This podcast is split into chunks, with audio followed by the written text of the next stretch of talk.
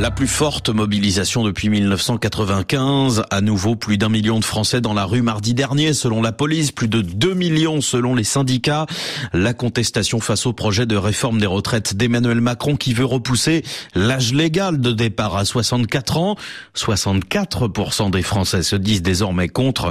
Selon un sondage réalisé cette semaine, 7 Français sur 10 disent soutenir la mobilisation. Les chiffres sont en hausse et l'intersyndicale prévoit la semaine prochaine de nouvelles grèves deux journées de mobilisation nationale.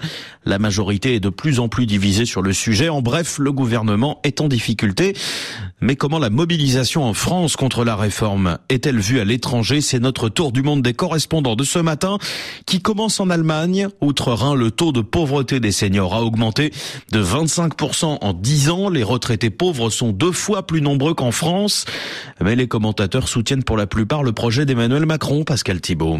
En grève contre la réforme des retraites, la caricature montre le drapeau français avec le slogan des manifestants. Sous le drapeau allemand, on peut lire dans une bulle La réforme de quoi? Les grèves politiques sont interdites en Allemagne et une réforme, il y a 15 ans, a déjà repoussé l'âge légal de départ à la retraite de 65 à 67 ans. Beaucoup de commentateurs ici haussent les épaules face aux manifestations françaises ou soutiennent ouvertement les projets d'Emmanuel Macron. Le magazine Focus parle d'un paradis pour les retraités pour évoquer la France.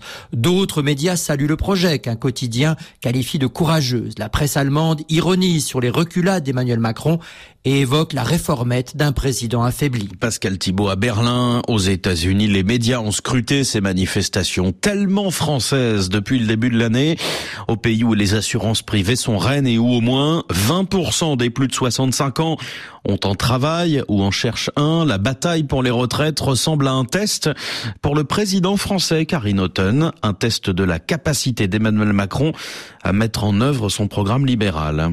Oui, pour le Wall Street Journal, Emmanuel Macron marche sur une fine ligne. Son projet de réforme des retraites est un symbole des efforts du président français pour redonner de la compétitivité à l'économie française sans pour autant démanteler l'État-providence.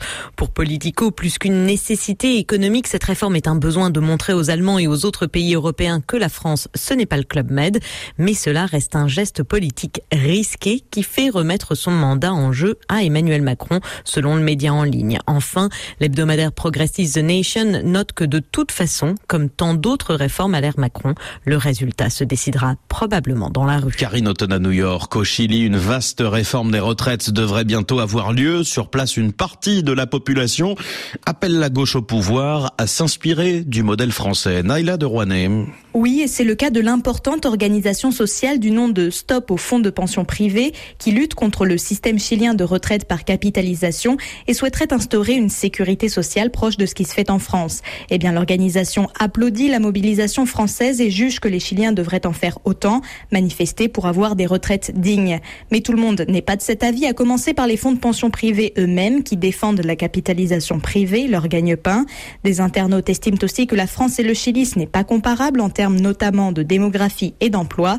De son côté, la ministre du Travail, interrogée sur un possible report de l'âge légal de départ à la retraite, a indiqué que ce n'était pas à l'ordre du jour dans la réforme que prépare le gouvernement chilien. Naila de Rouanet au Chili et puis un pays confronté lui aussi à un large mouvement de grève. On en parlait dans le journal des débrayages et des manifestations d'une ampleur sans précédent au Royaume-Uni depuis des décennies et les Britanniques s'interrogent sur la pérennité de leur droit de grève. Sidonie Gaucher. Le cliché des Français grévistes et tir au flanc a toujours bonne allure, mais pour combien de temps? Car mardi dernier, un demi-million de fonctionnaires battaient le pavé au Royaume-Uni, massif pour des Britanniques qui n'ont pas cette habitude. Devant un mouvement social sans précédent, le Premier ministre Rishi Sunak soupire de ne pas avoir de baguette magique et menace tout simplement de limiter le droit de grève. Un projet de loi est d'ailleurs en cours. Le gouvernement veut instaurer un service minimum, mais pour les travailleurs, ce projet de anti-grève ouvre le risque de se faire licencier pour refus de venir au travail. Il sera voté dans les semaines à venir alors que les grèves continuent dans l'éducation, les transports et la santé. Sidonie Gaucher, le tour du monde des correspondants à retrouver sur RFI.fr.